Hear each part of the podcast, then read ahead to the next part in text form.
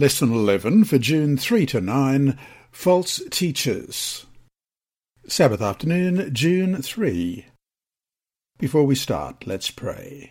Our Heavenly Father, we come to open your word again and see what pearls of wisdom there are there for us from the book of Peter. A man who knew Jesus and gives us information, but also through your word tells us who you are and what you want for us. Bless us now, we pray, in Jesus' name. Amen. Our memory verse this week is 2 Peter chapter 2 and verse 19. They promise them freedom, but they themselves are slaves of corruption, for people are slaves to whatever masters them. Let's read that again, 2 Peter chapter 2 and verse 19. They promise them freedom, but they themselves are slaves to corruption, for people are slaves to whatever masters them. In his first epistle, Peter, with great pastoral concern, sought to encourage readers in regard to the perils of persecution. Though we don't know exactly what form of persecution he was specifically addressing, we do know that the Church would face terrible trials as the pagan Roman Empire sought to extinguish the growing movement of people called Christians. Satan launched a two pronged attack. Certainly, persecution from the outside, that is, brute force and violence, was a powerful tool. But the church faced another threat, one perhaps even more dangerous than outside persecution, and that was the threat from inside. Just as the Jewish nation in the past had to deal with false prophets, the follower of Jesus in Peter's day had to deal with false teachers who would secretly introduce destructive heresies, as it says in 2 Peter 2 1, into the church itself. And even worse, Peter warned that many would follow these destructive ways. What were some of these teachings that Peter was warning about? How did Peter react to them? And what lessons can we take from his warning for ourselves for today, as we also face threats from within?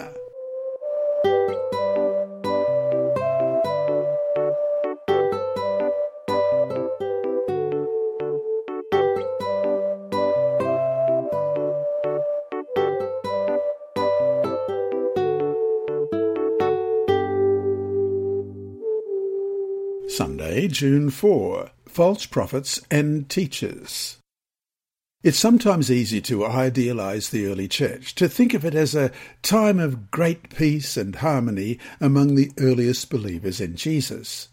That would be a mistake. Even from the days of Jesus, the church faced struggles, often from within. Think of Judas.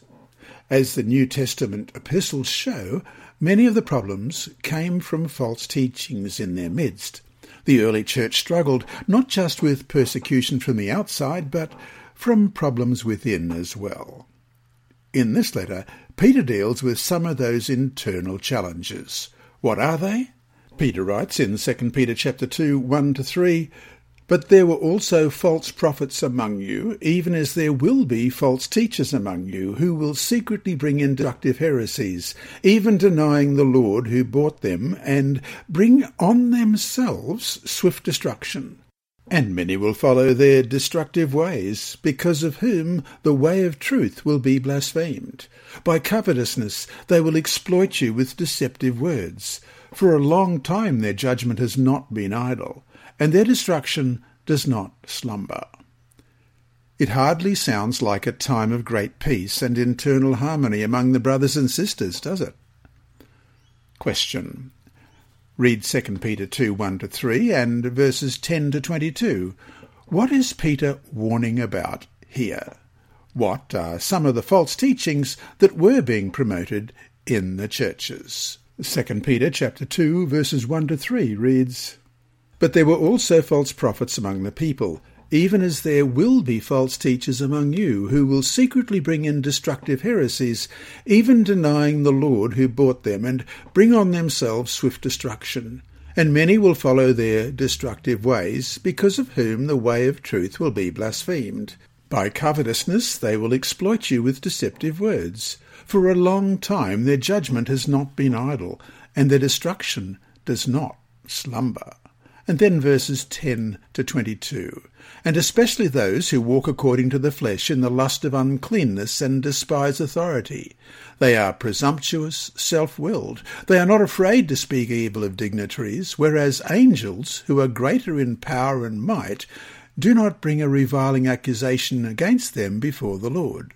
But these, like natural brute beasts made to be caught and destroyed, speak evil of the things they do not understand, and will utterly perish in their own corruption, and will receive the wages of unrighteousness, as those who count it pleasure to carouse in the daytime.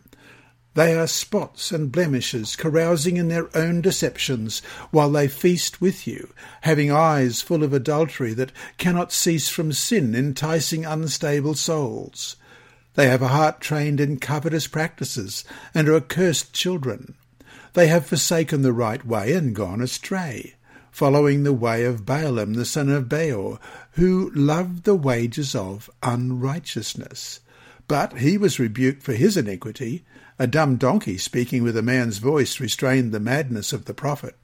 These are wells without water, clouds carried by a tempest, for whom is reserved the blackness of darkness for ever. For when they speak great swelling words of emptiness, they allure through the lusts of the flesh, through lewdness, the ones who have actually escaped from those who live in error. While they promise them liberty, they themselves are slaves of corruption. For by whom a person is overcome, by him also he is brought into bondage. For if, after they have escaped the pollutions of the world through the knowledge of the Lord and Saviour Jesus Christ, they are again entangled in them and overcome, the latter end is worse for them than the beginning. For it would have been better for them not to have known the way of righteousness, than having known it, to turn from the holy commandment delivered to them. But it has happened to them according to the true proverb, A dog returns to his own vomit, and a sow, having washed, to her wallowing in the mire.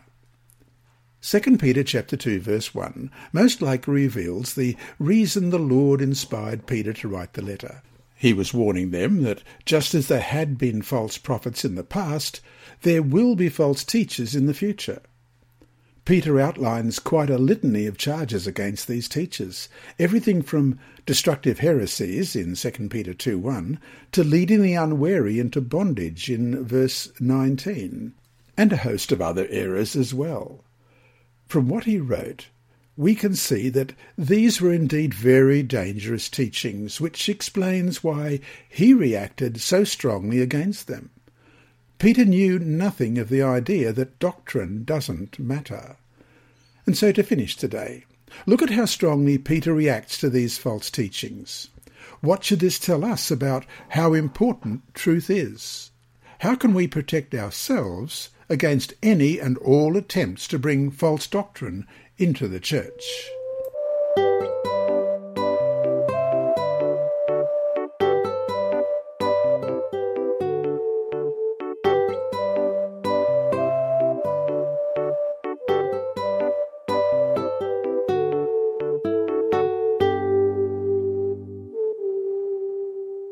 Monday, June 5, Freedom in Christ. 2 Peter chapter 2 verse 18 reads, for they mouth empty, boastful words, and, by appealing to the lustful desires of the flesh, they entice people who are just escaping from those who live in error. Question. What is Peter warning about in this verse? What does he say in the following verse, 2 Peter 2.19, that helps explain his concern? What is the importance of the word freedom, as it appears in the New International Version, or liberty in the New King James Version, in verse 19? Chapter 2, verse 19. While they promise them liberty, they themselves are slaves of corruption. For by whom a person is overcome, by him also he is brought into bondage. In the strongest possible language, Peter was giving his readers a warning against the dangers of false teachers. In 2 Peter 2:18 to 21, he warned that these false teachers, while promising liberty and freedom, would actually lead people into bondage. What a complete perversion of the gospel. Freedom in Christ should mean freedom from the slavery of sin. Actually, we read about that in Romans 6 verses 4 to 6. Therefore, we were buried with him through baptism into death, that just as Christ was raised from the dead by the glory of the Father, even so we also should walk in newness of life. For if we have been united together in the likeness of his death, certainly we also shall be in the likeness of his resurrection, knowing this, that our old man was crucified with him, that the body of sin might be done away with, that we should no longer be slaves of sin. Any concept of freedom in Christ that leaves a person in the bondage of sin is the kind of error that Peter is warning about. Though scholars have debated the precise heresy that he was dealing with here, it's clearly linked to the whole question of sin and one's being a slave to it. Question. Read John chapter 8 verses 34 to 36. How do Christ's words here help us to understand what Peter is saying? John 8, 34 to 36, Jesus answered them, Most assuredly I say to you, whoever commits sin is a slave to sin. And a slave does not abide in the house forever, but a son abides forever. Therefore, if the Son makes you free, you shall be free indeed. Whatever these false teachers were presenting, they were leading their victims, people who had recently found the Lord Jesus, back to their old sinful ways of life. It's easy to imagine some kind of cheap grace gospel that downplayed the need for purity and holiness, something that caused them to be caught up again in the very corruption, as it says in verse 19, of the world they had just escaped from. No wonder Peter spoke so sharply and strongly against these teachings and warned about what the result of following them would be. So to finish the day, what do you understand freedom in Christ to be? What has Christ freed you from?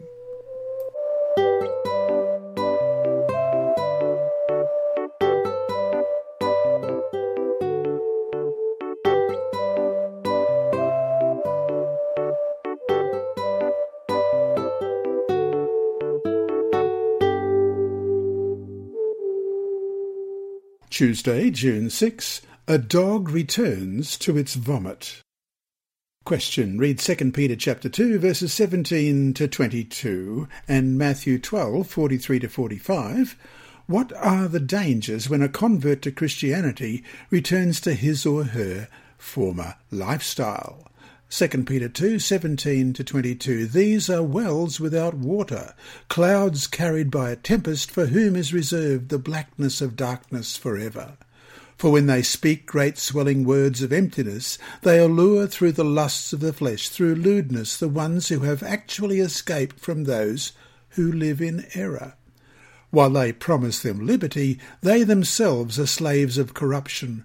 For by whom a person is overcome, by him also he is brought into bondage. For if after they have escaped the pollutions of the world through the knowledge of the Lord and Saviour Jesus Christ, they are again entangled in them and overcome, the latter end is worse for them than the beginning. For it would have been better for them not to have known the way of righteousness than having known it to turn from the holy commandment delivered to them. But it has happened to them according to the true proverb, a dog returns to his own vomit, and a sow having washed to her wallowing in the mire. Matthew 12:43 to 45 reads, When an unclean spirit goes out of a man, he goes through dry places, seeking rest, and finds none. Then he says, I will return to my house from which I came. And when he comes, he finds it empty, swept, and put in order. Then he goes and takes with him seven other spirits more wicked than himself, and they enter and dwell therein. And the last state of that man is worse than the first. So shall it also be with this wicked generation. Peter was particularly concerned about the fate of those whom the false teachers entice back into their former sins in 2 Peter 2:18. The false teachers promise freedom, but as Peter points out, the freedom that they promise is radically different from the kind of freedom that Jesus promised those who followed him. Look at the powerful warning Peter gave.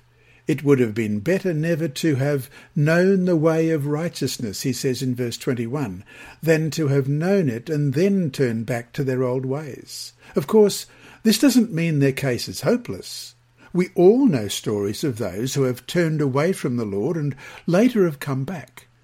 And we know that the Lord is very glad when they do and happy to take them back, as we see in Luke chapter 15, verses 11 to 32.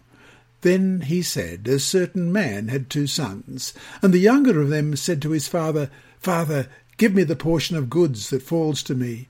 So he divided to them his livelihood, and not many days after the younger son gathered all together, journeyed to a far country, and there wasted his possessions with prodigal living. But when he had spent all, there arose a severe famine in that land, and he began to be in want. Then he went and joined himself to a citizen of that country, and he sent him into his fields to feed swine. And he would gladly have filled his stomach with the pods that the swine ate, and no one gave him anything. But when he came to himself, he said, How many of my father's hired servants have bread enough and to spare, and I perish with hunger? I will arise and go to my father, and will say to him, Father, I have sinned against heaven and before you, and I am no longer worthy to be called your son. Make me like one of your hired servants. And he arose and came to his father. But when he was still a great way off, his father saw him and had compassion, and ran and fell on his neck and kissed him. And the son said to him, Father, I have sinned against heaven and in your sight, and am no longer worthy to be called your son. But the father said to his servants, Bring out the best robe and put it on him, and put a ring on his hand, and sandals on his feet, and bring the fatted calf here and kill it. And let us eat and be merry, for this my son was dead and is alive again. He was lost and is found. And they began to be merry. Now his older son was in the field, and as he came and drew near to the house, he heard music and dancing. So he called one of the servants and asked what these things meant. And he said to him, Your brother has come, and because he has received him safe and sound, your father has killed the fatted calf. But he was angry and would not go in. Therefore his father came out and pleaded with him. So he answered and said to his father, Lo, these many years I have been serving you. I never transgressed your commandment at any time, and yet you never gave me a young goat that I might make merry with my friends. But as soon as this son of yours came, who has devoured your livelihood with harlots, you killed the fatted calf for him. And he said to him, Son, you are always with me, and all that I have is yours. It was right that we should make merry and be glad, for your brother was dead, and is alive again, and was lost, and is found. It means only that turning away is a very dangerous course to take, nor is it a pleasant one either.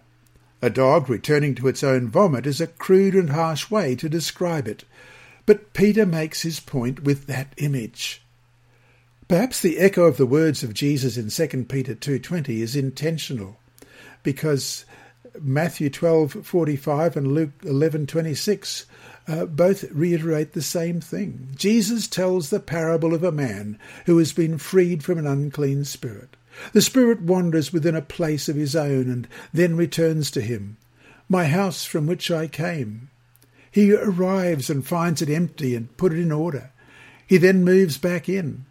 But he brings with him several other spirits more wicked than himself.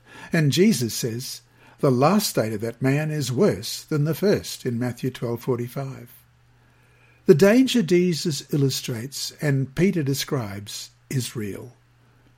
The new believer needs to ensure that the things of the Spirit replace the things that used to dominate his or her life.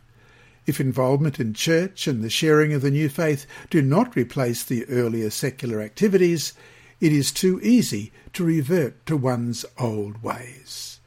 And so to finish today, what are ways we as a church family can better nurture and disciple all our members, especially newer ones?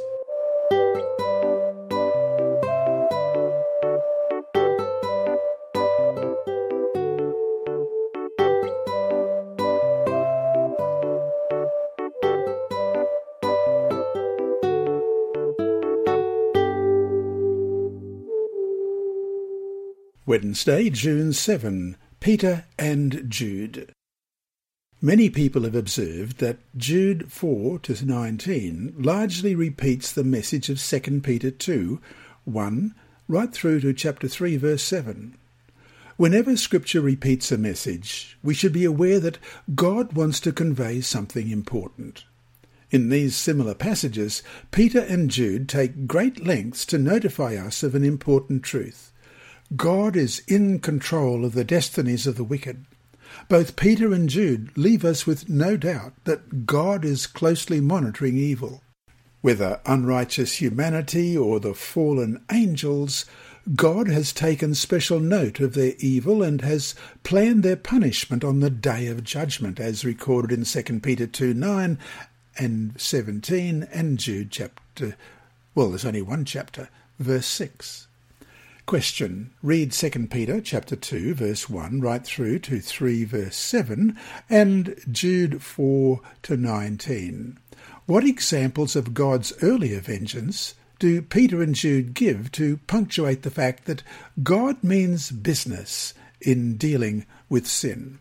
2 Peter 2 verse 1 but there were also false prophets among the people, even as there will be false teachers among you, who will secretly bring in destructive heresies, even denying the Lord who bought them, and bring on themselves swift destruction. And many will follow their destructive ways, because of whom the way of truth will be blasphemed. By covetousness they will exploit you with deceptive words. For a long time their judgment has not been idle, and their destruction does not slumber. For if God did not spare the angels who sinned, but cast them down to hell and delivered them into chains of darkness to be reserved for judgment, and did not spare the ancient world, but saved Noah out of eight people, a preacher of righteousness, bringing in the flood on the world of the ungodly, and turning the cities of Sodom and Gomorrah into ashes, condemned them to destruction, making them an example to those who afterward would live ungodly and delivered righteous Lot, who was oppressed by the filthy conduct of the wicked. For that righteous man, dwelling among them, tormented his righteous soul from day to day by seeing and hearing their lawless deeds. Then the Lord knows how to deliver the godly out of temptations and to reserve the unjust under punishment for the day of judgment, and especially those who walk according to the flesh in the lust of uncleanness and despise authority. They are presumptuous, self-willed. They are not afraid to speak evil of dignitaries, whereas angels, who are greater in power and might, do not bring a reviling accusation against them before the Lord. But these, like natural brute beasts, made to be caught and destroyed, speak evil of the things they do not understand, and will utterly perish in their own corruption, and will receive the wages of unrighteousness as those who count it pleasure to carouse in the daytime. They are spots and blemishes, carousing in their own deceptions while they feast with you, having eyes full of adultery that cannot cease from sin, enticing unstable souls. They have a heart trained in covetous practices and are accursed children. They have forsaken the right way and gone astray, following the way of Balaam the son of Beor, who loved the wages of unrighteousness, but he was rebuked for his iniquity. A dumb donkey speaking with a man's voice restrained the madness of the prophet. These are wells without water, clouds carried by a tempest, for whom is reserved the blackness of darkness for ever. For, when they speak great swelling words of emptiness, they allure through the lusts of the flesh, through lewdness, the ones who have actually escaped from those who live in error. While they promise them liberty, they themselves are slaves of corruption. For by whom a person is overcome, by him also he is brought into bondage. For if, after they have escaped the pollutions of the world through the knowledge of the Lord and Saviour Jesus Christ, they are again entangled in them and overcome, the latter end is worse for them than the beginning. For it would have been better for them not to have known the way of righteousness than, having known it, to turn from the holy commandment delivered to them. But it has happened to them according to the true proverb A dog returns to his own vomit, and a sow, having washed, to her wallowing in the mire. Beloved, I now write to you this second epistle, in both of which I stir up your pure minds by way of reminder, that you may be mindful of the words which were spoken before by the holy prophets, and of the commandment of us, the apostles of the Lord and Saviour, knowing this first, that scoffers will come in the last days, walking according to their own lusts, and saying, Where is the promise of his coming? For since the fathers fell asleep, all things continue as they were from the beginning of creation. For this they wilfully forget, that by the word of God the heavens were of old, and the earth standing out of the water and in the water, by which the world that then existed perished, being flooded with water. But the heavens and the earth, which are now preserved by the same word, are reserved for fire until the day of judgment and perdition of ungodly men.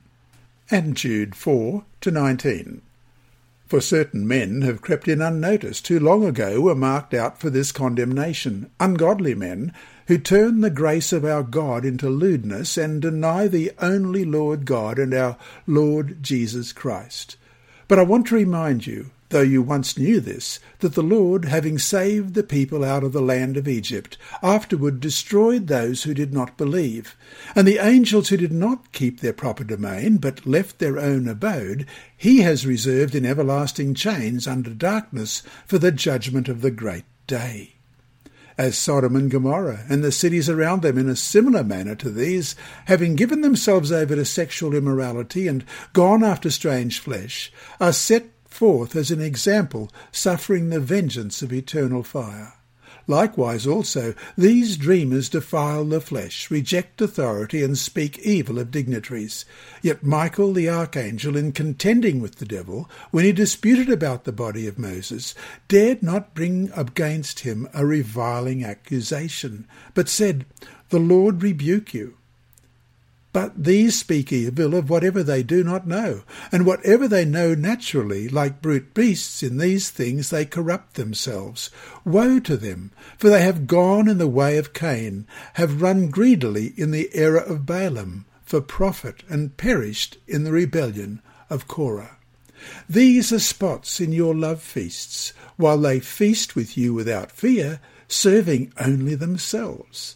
They are clouds without water, carried about by the winds, late autumn trees without fruit, twice dead, pulled up by the roots, raging waves of the sea, foaming up their own shame, wandering stars for whom is reserved the blackness of darkness forever. Now Enoch, the seventh from Adam, prophesied about these men also, saying, Behold, the Lord comes with ten thousand of his saints, to execute judgment on all, to convict all who are ungodly among them of all their ungodly deeds which they have committed in an ungodly way, and of all the harsh things which ungodly sinners have spoken against him. These are grumblers, complainers, walking according to their own lusts. And they mouth great swelling words, flattering people to gain advantage. But you, beloved, remember the words which were spoken before by the apostles of our Lord Jesus Christ, how they told you that there would be mockers in the last times who would walk according to their own ungodly lusts. These are sensual persons who cause divisions, not having the Spirit. Peter and Jude record three examples of God's vengeance in the past. They include the destruction of the antediluvian world by the flood, the incineration of Sodom and Gomorrah, and the chaining of angelic beings for destruction. All of these episodes are laced with a lingering sense of finality. Though Scripture speaks a great deal about God's mercy and grace, God's justice also plays an important role in the final destruction of sin. What were the sins that engendered such severe punishment? They include introducing destructive heresies, despising authority, enslavement to whatever has mastered them, perverting the grace of God into a license for immorality, denying Jesus Christ as the only sovereign and Lord, polluting their own bodies, speaking empty, boastful words, and slandering. Interestingly, these descriptions do not include violent acts and other wicked atrocities that often outrage us. Instead, they describe more subtle sins that have one commonality They are sins that are sometimes excused within the church community itself. This fact should awaken us to the great need for sincere repentance and reformation in the church. And so to finish today, read 2 Peter 2.12 and Jude 10. 2 Peter 2.12, But these, like natural bruised beasts, made to be caught and destroyed, speak evil of the things they do not understand, and will utterly perish in their own corruption. And Jude 10, But these speak evil of whatever they do not know, and whatever they know naturally, like brute beasts, in these things they corrupt themselves. Here Peter and Jude describe those who are facing destruction as having degraded into unreasoning, as it says in the NIV, or irrational, as it says in the NIV in Jude, ruled by instinct. How does that description compare to how God originally created humanity? And how can you prevent that from happening in your life?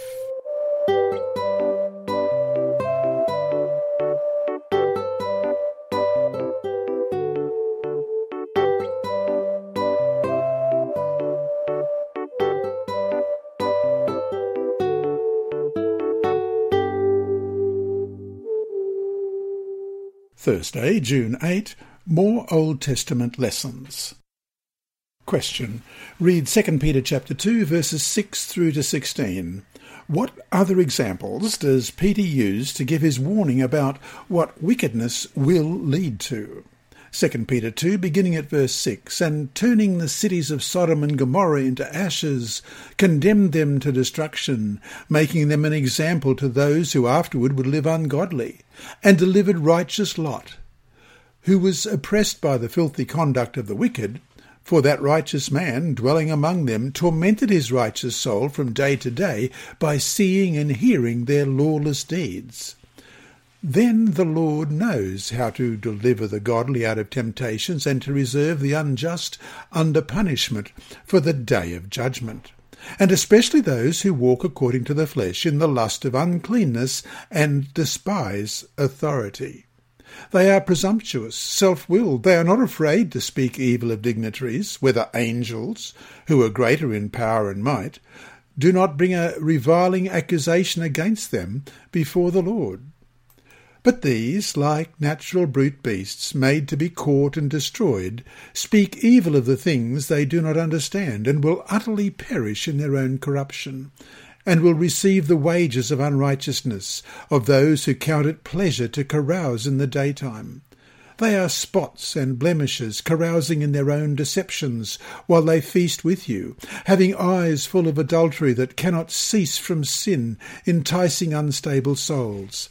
They have a heart trained in covetous practices, and are accursed children. They have forsaken the right way and gone astray, following the way of Balaam the son of Beor, who loved the wages of unrighteousness. But he was rebuked for his iniquity. A dumb donkey speaking with a man's voice restrained the madness of the prophet. The first substantive reference to Sodom in the Bible is Genesis chapter 13, verses 12 and 13. Lot and Abraham decided to separate for financial reasons. Lot chose the Jordan Valley and pitched his tent towards Sodom, it said in verse 12. The Bible then comments in verse 13 Now the people of Sodom were wicked, great sinners against the Lord. Later, when God warned Abraham that he was planning to destroy Sodom, Abraham negotiated an agreement that God would not destroy it if ten righteous people were found there. The unlikelihood of finding even ten righteous people in Sodom was amply demonstrated by what happened to the messengers sent to visit Lot. The city was duly destroyed. Only Lot and his daughters escaped. Peter derives two lessons from this story. First, the two cities provide an example of the punishment coming to the ungodly in verse 6. Second, it shows that the Lord knows how to rescue the righteous from trial in verses 7 through to 9. Peter then notes some of the characteristics of those who were destroyed at Sodom and Gomorrah. They indulge their flesh in depraved lusts, despise authority, are bold and wilful, and do not hesitate to slander the angels in verses 10 and 11. These characteristics have similarities to how Peter describes the false teachers and their followers. The story of Balaam is found in Numbers chapter 22. He had been hired by Balak, king of Moab, to curse the Israelites. At first reluctant, he was eventually persuaded to take on this task by the offer of a larger sum of money. On his way, he was confronted by an angel of the Lord, and was saved from death only when his donkey turned aside. Balaam then beat his donkey and realized his mistake only when his eyes were opened and he saw the angel of the Lord himself. In the end, Balaam ended up blessing Israel. Peter used Balaam as an example of those enticed by adultery and greed. Such people are like Balaam. They have left the path that they should follow. And so to finish today, think about all that we have been given, both in the Bible and in the writings of Ellen White. Thus, why can we as Seventh day Adventists never say that we haven't been warned?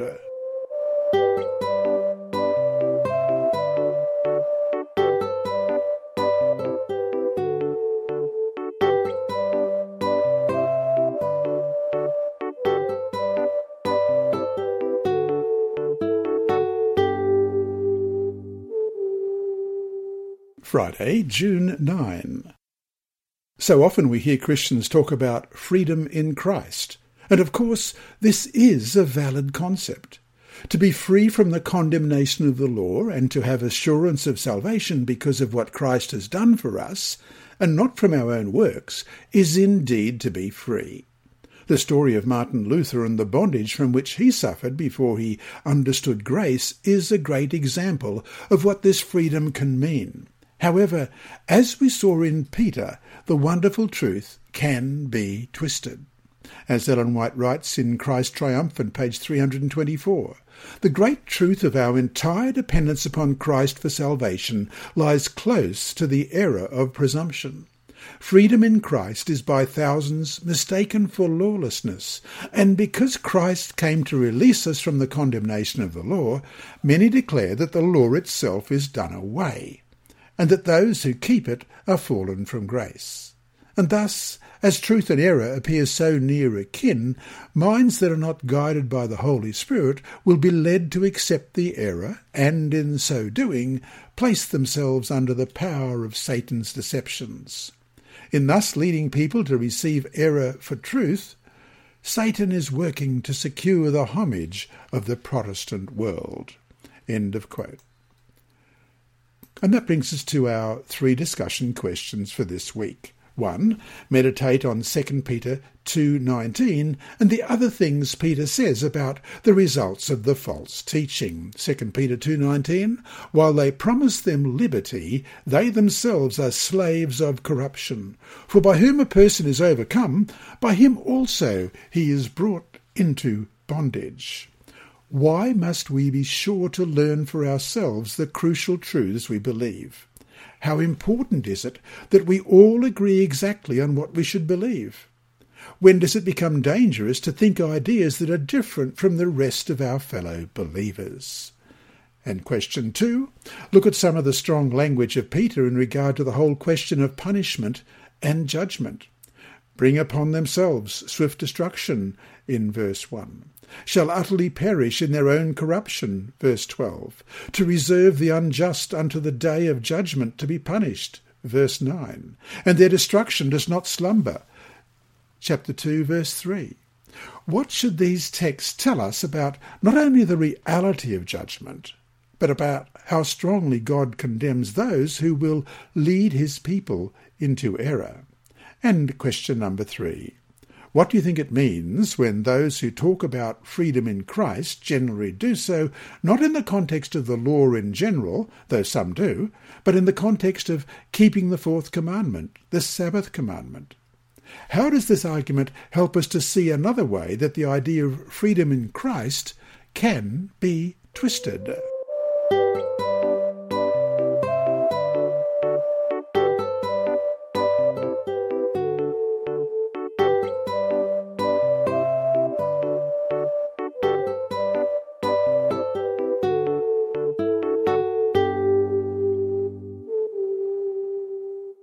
Inside Story. Our story today is titled Mother of Many, Part 1. I'm a Bible worker and my heart is in evangelism. One day God impressed me to work with an unusual group of people. On my way to work, I paused at the gate of the church office and glanced at the boys standing nearby. I knew that most of them were homeless, either by choice or by circumstances they couldn't control. Some had run away from abusive homes or from unending poverty. I wondered if they missed their mothers. I turned and walked nervously over to them. Hello, I greeted them with a smile. They looked at me strangely, wondering what I was going to do next.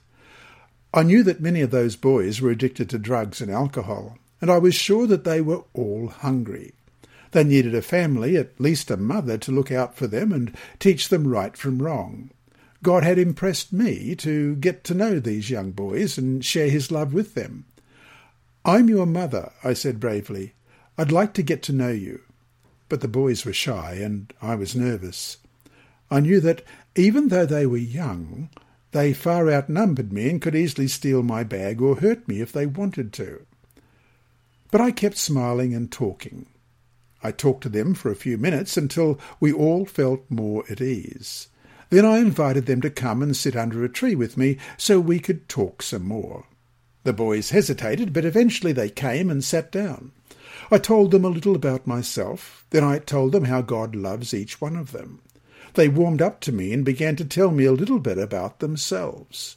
I invited the boys to return the following week. The next Monday I brought food with me.